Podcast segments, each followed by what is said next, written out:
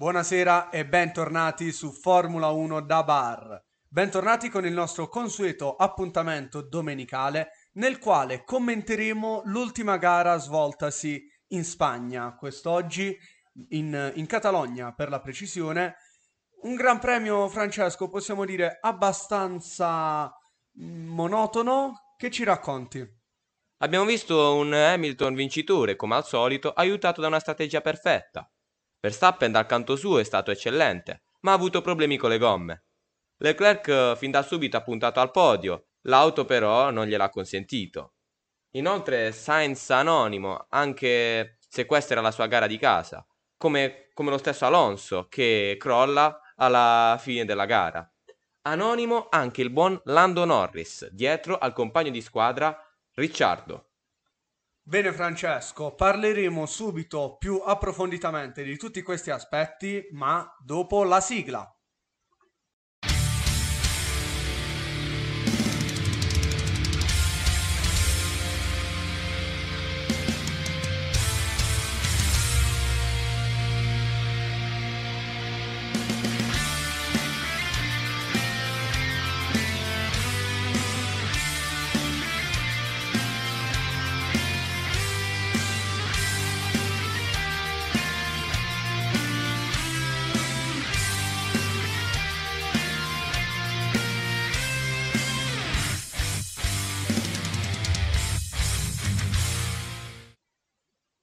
Iniziamo analizzando quella che è la classifica del Gran Premio. Certo Francesco, troviamo subito in prima posizione Lewis Hamilton, a seguire il suo rivale nel titolo mondiale Max Verstappen, terzo il deludente Valtteri Bottas, quarto Leclerc, segue Sergio Perez. In, se- in quinta posizione, in sesta Daniel Ricciardo, settimo Carlos Sainz, solo ottavo Lando Norris. Esteban Ocon in nona posizione, mentre chiude la zona punti Pierre Gasly. Queste sono le prime 10 posizioni, le posizioni più significative del Gran Premio, ma io vorrei analizzare come si è modificata la classifica mondiale sia piloti che costruttori.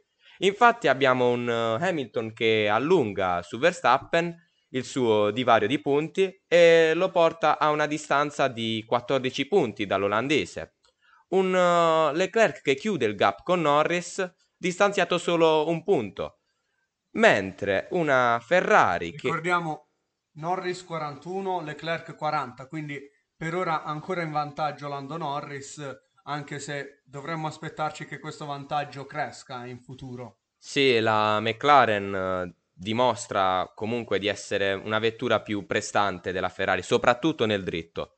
Però Ferrari che riesce a colmare un po' il gap con la McLaren, riducendolo a 5 punti, quindi diciamo abbastanza in crescita. E quello che spunta all'occhio vedendo la classifica è la distanza dalle inseguitrici, dall'Alpine e l'Alfa Tauri, che hanno rispettivamente 15 punti e 10 punti, mentre la Ferrari ne ha 60. Perciò finora la Ferrari non sta deludendo le aspettative, che non erano elevatissime dato la, data l'annata precedente, però sta dimostrando di, di valere, diciamo. Ovviamente ricordiamo nel mondiale costruttori la fa da padrona incontrastata la Mercedes, seguita um, a distanza relativamente ravvicinata dalla Red Bull. Uh, Francesco, emblema di questa di questa Mercedes trionfante è certamente la gara di Lewis Hamilton. Senz'altro. Infatti, pos- potremmo dire che Hamilton ha vinto certamente, ma non, eh, non grazie a delle particolari abilità di gara.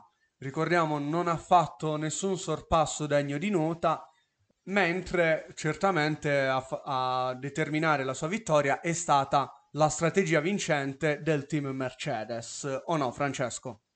Strategia perfetta della Mercedes, un po' simile a quella dell'Ungheria 2019. Infatti, cosa succede? Hamilton eh, è a pochi decimi da Verstappen, ma non riesce ancora a tentare il sorpasso perché eh, a Barcellona il sorpasso è abbastanza complicato e avvengono tutti in curva 1.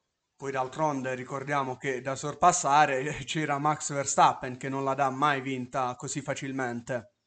Esatto. Cosa fa Hamilton? Cerca di cambiare strategia, va ai box in una maniera totalmente inaspettata, costringendo l'olandese a non poter fare lo stesso, dato che ricordiamo, eh, andando ai box per primi, si ha un vantaggio, la cosiddetta undercut, ovvero con la gomma più prestante si riescono a fare fucsia e tempi, i tempi più veloci.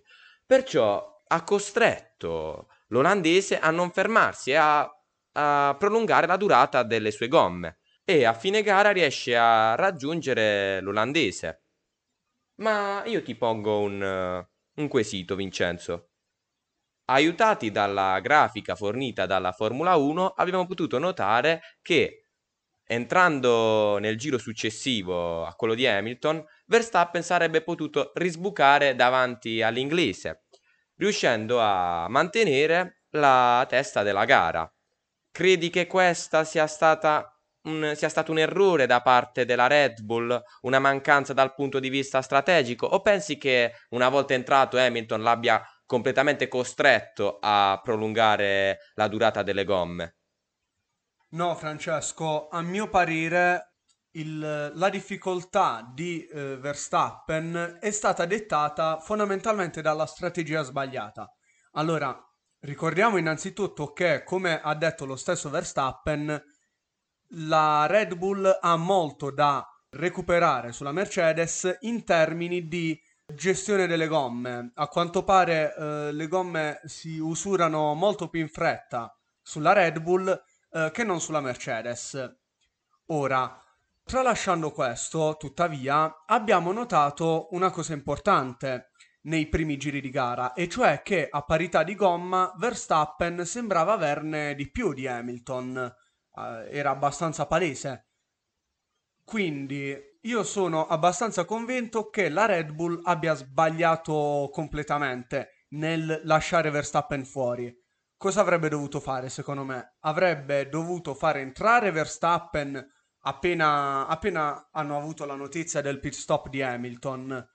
Questo avrebbe comportato quasi sicuramente un overcut e se l'overcut non ci fosse stato, penso che Verstappen sarebbe comunque riuscito a superare Hamilton. Forse eh, ci sarebbe stata una maggiore usura delle gomme di Verstappen rispetto a quelle di Hamilton a causa del sorpasso, ma eh, comunque sempre meglio di ciò che si è verificato con questo Gran Premio, dove come abbiamo visto a fine gara le gomme di Verstappen chiaramente non avrebbero mai potuto reggere il ritmo con, eh, con l'auto di Hamilton Ricordiamo, in genere Verstappen tende sempre a difendere anche in situazioni disperate, come abbiamo visto in Ungheria l'anno scorso, ma a quanto pare oggi quando Hamilton eh, gli si è affiancato davvero non ce l'ha fatta. Verstappen ha frenato palesemente prima di Hamilton pur avendo mh, eh, una velocità inferiore.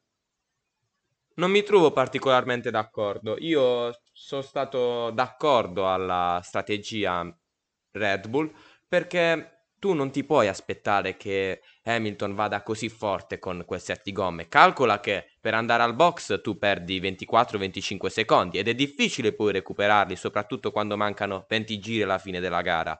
Perciò era un po' una scommessa, un azzardo che è andato male alla Red Bull. Però non mi sento di dare così grandi colpe alla, alla scuderia. Ovviamente è facilissimo parlare così tra di noi dopo la gara. Lì in quella situazione mm, prendere decisioni è certamente molto difficile e probabilmente i meccanici Red Bull farebbero scelte migliori delle nostre in qualsiasi caso. Ma adesso passiamo ad analizzare la scuderia, diciamo che si è comportata meglio, forse dopo la Mercedes, in questo Gran Premio. La, la Ferrari che ha visto un uh, Leclerc molto in grande spolvero che nel primo giro è riuscito anche a superare con uh, un'ottima manovra Bottas all'esterno di curva 3 dove di solito quello è il lato sporco quindi ciò renderebbe difficile il sorpasso Dopodiché è riuscito anche a tenerlo dietro per un lungo periodo fino a quando Bottas non ha utilizzato la manovra dell'undercut, fermandosi prima di lui e costringendolo a prolungare l'uso della gomma. Questo sicuramente ha favorito la gara del finlandese che come ha dimostrato negli anni, non è un uh, pilota da sorpasso. Infatti, quando magari poteva mettere il muso davanti alla Ferrari, non, non c'è riuscito in curva 1.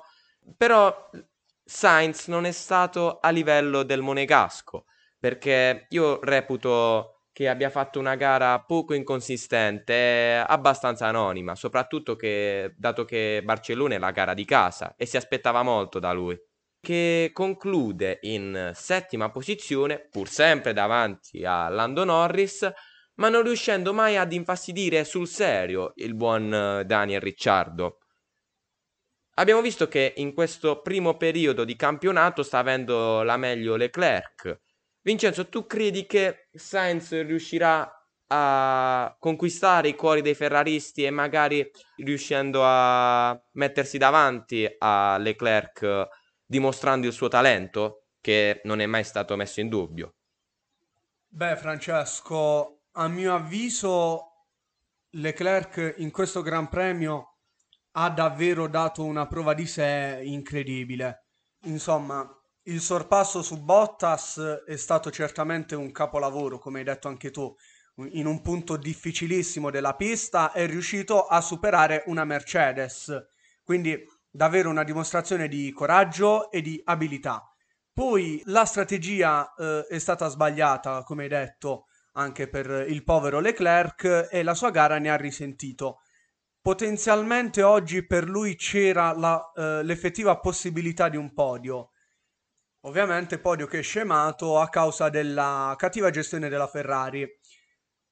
Tuttavia, eh, non mi trovo particolarmente d'accordo con te, Francesco. Perché hai detto che Sainz ha fatto una gara abbastanza anonima. Ora, diciamo che eh, la prestazione non è stata la stessa di Leclerc, chiaramente, né in qualifica né in gara. Tuttavia, ricordiamo che i suoi sorpassi Sainz li ha fatti. Ha tenuto anche un passo relativamente buono.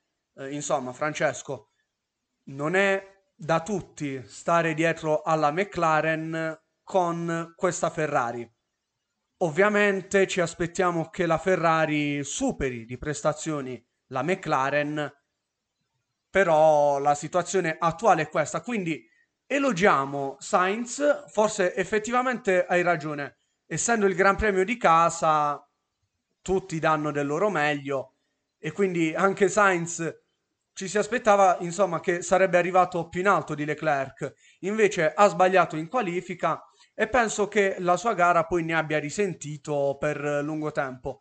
Il passo di gara però alla fine non penso sia stato molto differente da quello, da quello di Leclerc. Per quanto riguarda poi il fatto che tutti lo volevano vedere vin- eh, non vincere, ma sicuramente superare Leclerc magari, almeno in Spagna, eh, bisogna mettersi l'anima in pace, Francesco. Alla fine la prestazione di un pilota è quella, cioè può migliorarla proprio per i, i tifosi di casa, ma basti guardare ciò che è successo ad Alonso per, per comprendere che no, non, nessuno può fare miracoli. Analizzeremo dopo la, la prestazione di Alonso. Vorrei elogiare anche il pit stop Ferrari, i pit stop Ferrari. Sono stati molto veloci, tutti al di sotto dei due secondi e mezzo. A differenza di una Red Bull che non, non l'abbiamo mai detto, ha sbagliato un pit stop. La Red Bull che sbaglia un pit stop. Il pit stop di Verstappen infatti è durato 4 secondi e 1, ben oltre 2 secondi la media rispetto ai classici pit stop Red Bull. Quindi da elogiare anche questo aspetto. Sainz, che come abbiamo detto, è stato davanti a Lando Norris, che conclude in ottava posizione. Norris che in questo inizio di stagione ci ha abituato a stare perennemente davanti alla rossa e quindi fa strano vederlo dietro a Sainz. Come giudichi la sua prestazione? Per Norris in questo Gran Premio ho un giudizio davvero negativo, Francesco. Infatti, ormai in queste gare il pilota inglese ci aveva abituato ad una prestazione davvero eccellente. Ci aveva fatto pensare che sarebbe anche andato ad intimidire Bottas per il terzo posto mondiale. Invece è stato chiaro che Bottas non è riuscito ad essere a livello del suo compagno di squadra, ma comunque ha ampiamente superato Norris con, ehm, nel mondiale piloti. Ora, questa prestazione di Norris c'è da chiedersi, è solo temporanea? È causata da una sua condizione momentanea, magari di... non lo so, magari si sentiva particolarmente eh, triste, depresso in questo Gran Premio. Eh, Oppure forse è stata la McLaren. Io non direi che ci sia stato un problema in scuderia perché semplicemente, la prestazione di Ricciardo, Ricciardo è arrivato sesto, quindi esatto, Ricciardo è arrivato sesto ed è una delle prime volte che lo vediamo davanti al suo compagno di squadra. Eh, sesto è vero, tuttavia, che non, non era molto distante dalla Ferrari di Sainz, quindi forse un problema, un leggerissimo calo di prestazioni da parte della McLaren c'è stato. Però è anche ovvio che un calo di prestazioni c'è stato anche per Norris. Ora, davvero è qualcosa mh, che non comprendo. Insomma, non c'è nessun... non c'è niente che ci fa sospettare che Norris fosse particolarmente svantaggiato quest'oggi. Non lo so, penso davvero che sia un, un problema davvero momentaneo. Da notare è stato il Race Control che ha segnalato una bandiera bianca e nera per uh, il buon pilota McLaren che, l'abbiamo detto più e più volte in questi Gran Premi, ha sempre una tendenza ad andare oltre quelli che sono i limiti della pista e a questo Gran Premio in cui i sensori, pensa un po', erano disattivati, i commissari hanno scelto di sventolare la, la bandiera bianco e nera. Cosa vuol dire? Che se il pilota commette di nuovo quell'infrazione, gli vengono attribuiti 5 secondi di penalità. Perciò, su questo punto di vista, la federazione è stata, diciamo, coerente rispetto alle sanzioni che sono state prese per uh, altri piloti in altri Gran Premi. Quindi mi ricollego invece al fatto, all'analisi della McLaren. Tu hai detto che un piccolo passo indietro è stato fatto dalla McLaren in questa gara. Io so darti anche una spiegazione. Questa gara non è una gara, un gran premio in cui conta troppo il motore, per cui quest'anno e l'anno scorso è stata molto elogiata la vettura inglese. Conta di più il telaio e quella che è la velocità in curva. E magari la McLaren pecca un po' in questo, a discapito della Ferrari, che magari è un po' più prestazionale in curva, ma lascia a desiderare sotto l'aspetto della velocità di punta. Perciò questo passo indietro può essere dato appunto dal, dalle caratteristiche della, della vettura. Ti trovi d'accordo con me? Beh, sì, sono certamente d'accordo con te, Francesco. Alla fine vedremo come, come andranno le prossime gare, ma penso che davvero la causa di questo, di questa momentanea prestazione sfortunata della McLaren sia davvero il, il telaio. E questo soprattutto ci farebbe pensare, Francesco, che davvero pochi soldi sono stati investiti nello sviluppo della vettura dall'anno scorso. Praticamente tu mi stai dicendo che eh, l'unico progresso che è stato fatto risiede nelle potenzialità del motore Mercedes. E ovviamente il motore Mercedes ha un costo e, deve- e quindi i tecnici McLaren hanno deciso di tagliare i fondi al reparto ricerca e sviluppo del, del telaio invece. Sì, e per ora stanno avendo ragione loro, perché guardando la classifica li troviamo al terzo posto davanti alla Ferrari, quindi finora scelta azzeccata. Però sì, credo che abbiano preferito sviluppare quello che è il motore, dato che quest'anno, come detto, sono passati al motore Mercedes, sicuramente più affidabile e più prestazionale. Perciò la vedo ancora come davanti la scuderia subito davanti alla Ferrari, ma in uh, circuiti come questo può essere messa in difficoltà, come Monaco, lo stesso Monaco che vedremo. Ricordiamo infatti, in genere il Gran Premio di Monaco non è una, un circuito molto emozionante, tuttavia almeno quest'anno io mi aspetto davvero di rimanere stupito dalle gare che, che vedremo. Appunto, preannunciavi tu, una McLaren eh, forse in difficoltà sulla Ferrari? Un, ehm, una pista che poi, privilegiando il pilota, magari vedrà uno scontro più ad armi pari, forse, tra, tra Verstappen ed Hamilton. Insomma, in questi ultimi due Gran Premi Hamilton ha trionfato soprattutto grazie all'ottima strategia Mercedes. Vedremo se in, ehm, a Monaco sarà lo stesso. Ricordiamo praticamente i vincitori di Monaco sono, sono i grandi campioni che passano alla storia. Alla fine i più grandi maestri di, della storia del GP di Monaco chi sono? Sono stati Ayrton Senna e Michael Schumacher. Guarda caso i due piloti che sono universalmente riconosciuti come i più grandi. Sì, ma adesso passiamo alla prestazione dell'altro pilota di casa, Fernando Alonso, il nostro consigliato del Fanta Formula 1. Mi duole un po' dirlo perché Alonso si trovava in zona punti, in decima posizione, a sei giri dalla fine, quando poi ha avuto un drastico crollo prestazionale, soprattutto scaturito da un degrado della gomma, del pneumatico e si è, ritro- si è ritrovato a concludere la gara in diciassettesima posizione. Esatto, Francesco. A quanto pare, dopo un, um, un, uno sfiorato incidente con Lance Stroll, la, uh, Alonso ha perso tutte le posizioni in zona punti che aveva guadagnato. Faccio un'ipotesi, Francesco.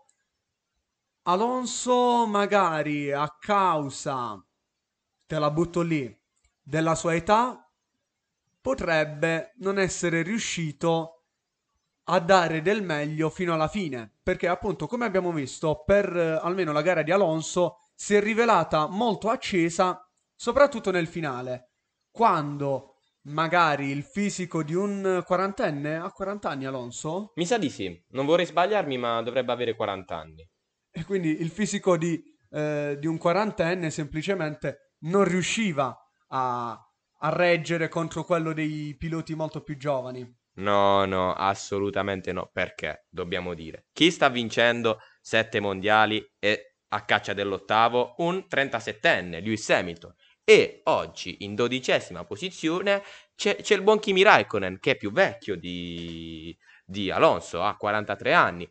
Quindi l'età conta fino a un certo punto, credo che gli, gli manchi ancora quell'abitudine, perché è stato pur sempre fuori due anni dal mondo Formula 1 ed è difficile ritornarci. Uh, quindi manca ancora quell'abitudine al weekend di gara classico del uh, circus iridato. E sicuramente non vanno messe in discussione le caratteristiche dello spagnolo che però, come abbiamo detto, nel finale butta via completamente la sua gara. Viene passato da 2, 3, 4 macchine. Adesso però dobbiamo vedere il sorpasso di Lance Stroll che cerca di superare all'esterno, Alonso però chiude la porta e Stroll esce dal circuito ma non percorre la via di fuga per rientrarci, che è segnata da un paletto che eh, i piloti devono rispettare e passarci a sinistra. Quindi adesso, come adesso, non abbiamo ancora notizie sull'eventuale penalità data a Stroll, ma ciò non cambierebbe sicuramente la prestazione di Alonso. Sì, per quanto riguarda la penalità di Stroll, non penso che arriverà, semplicemente per il fatto che eh, intanto ha perso moltissimo in, in termini di, di, tempo andando a sbattere su un, su un salsicciotto e poi alla fine la posizione gliel'ha restituita ad Alonso. Non sappiamo quanto ehm, volentieri, non sappiamo se semplicemente non ne avesse per tenere all'esterno di curva 3 o se volesse davvero restituirgli la posizione, ma alla fine non credo che vedremo delle penalità. D'altronde, in questo Gran Premio, proprio come dicevi tu, eh, l'assegnazione delle penalità si è rivelata particolarmente efficiente anche grazie all'assenza di quei sensori che tanto abbiamo criticato nei nostri precedenti podcast. Sì, in questo Gran Premio vediamo la classica, ga- la classica ghiaia che ti dà una penalità diretta in termini di tempo nel, proprio nel fatto che tu perdi un, perdi un sacco rispetto alle altre vetture mettendo già solo una ruota sulla ghiaia. Ricordiamo ciò che è successo per esempio a Perez in qualifica, semplicemente ha eh, sfiorato, se così possiamo dire, la ghiaia con due ruote e si è trovato in testa coda. Esatto, quindi è sempre da apprezzare questa classicità della Formula 1, questa la, la ghiaia che diciamo mette tutti d'accordo. Niente penalità dal punto di vista di tagli, eh, uscite fuori, scampagnate fuori di pista, quindi diciamo che è uno dei pochi aspetti da elogiare della pista di, eh, di Barcellona. Prova. Adesso parliamo dell'unico ritirato di questo Gran Premio, il giapponese Yuki Tsunoda. Cosa è accaduto, Vincenzo? Allora, intanto, come hai detto tu, è molto sorprendente che ci sia un solo ritirato in questo Gran Premio di Spagna. Ricordiamo che nelle precedenti edizioni ci sono stati diversi incidenti cur- nella fatidica curva 3 nel, nel primo giro. Invece, quest'oggi abbiamo avuto una partenza davvero pulita anche da parte di, di Nikita Mazepin. Eh, invece, Tsunoda al primo giro si è ritrovato con la macchina spenta. Quasi sicuramente si è trattato di un problema tecnico che l'ha portato a parcheggiare la sua auto fuori, fuori dalla pista. Peraltro poi c'è stata una situazione abbastanza comica perché appunto l'auto si era fermata in, in una salita.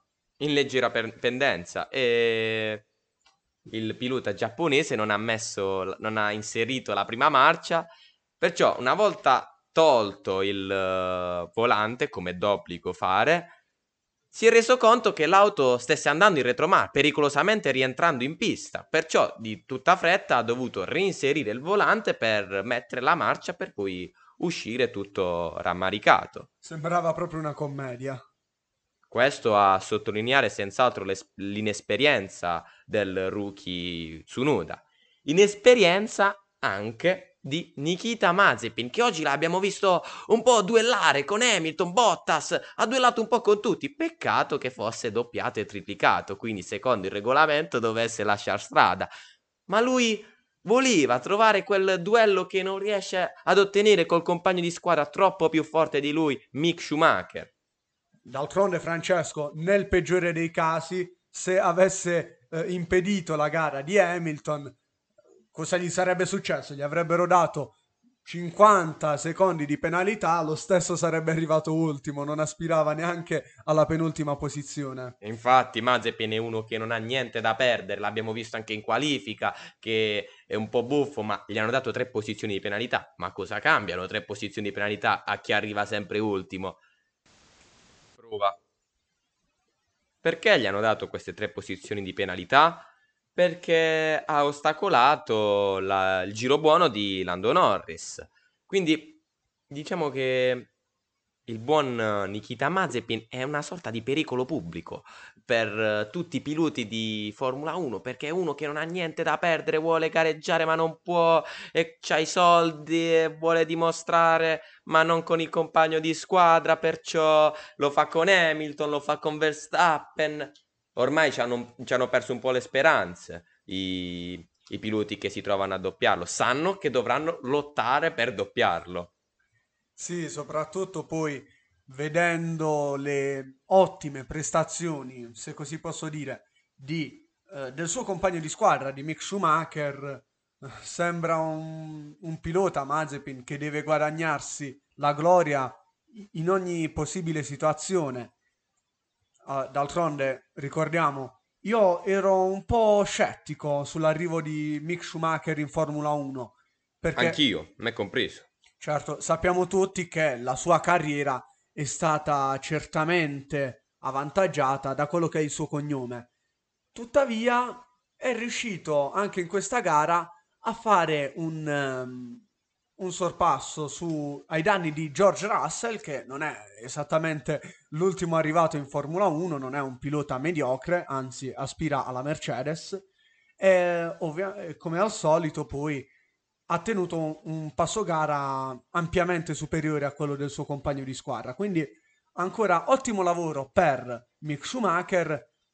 Chiaramente non possiamo al momento compararlo con nessun altro pilota di qualità.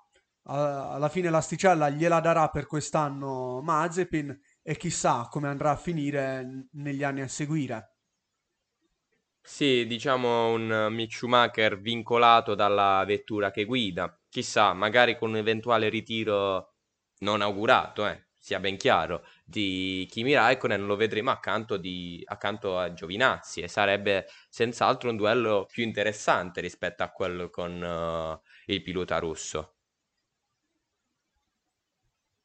Siamo ai saluti, diciamo, abbiamo analizzato tutto ciò che c'era da eh, analizzare di questo Gran Premio e noi vi diamo appuntamento a giovedì in cui tratteremo delle varie news che ci saranno, eventuali penalità, come abbiamo detto, di Stroll se uscirà nelle prossime ore e successivamente dove si gareggia, Vincenzo? La prossima gara sarà l'avvincentissimo Gran Premio di Monaco. Chiaramente Scherzo, in genere Monaco non è una pista così avvincente, ma certamente un gran premio molto scenografico. A è, me... è molto atteso perché non lo rivediamo da, da due anni. Certo, eh, a tutti penso che piaccia poi vedere tutti quegli yacht parcheggiati eh, sulla, ah, praticamente vicinissimi alla pista, tutta quella gente eh, ricchissima, miliardari, quindi davvero molto atteso il prossimo Gran Premio. Perciò vi diamo appuntamento a giovedì e buona serata a tutti. Alla prossima!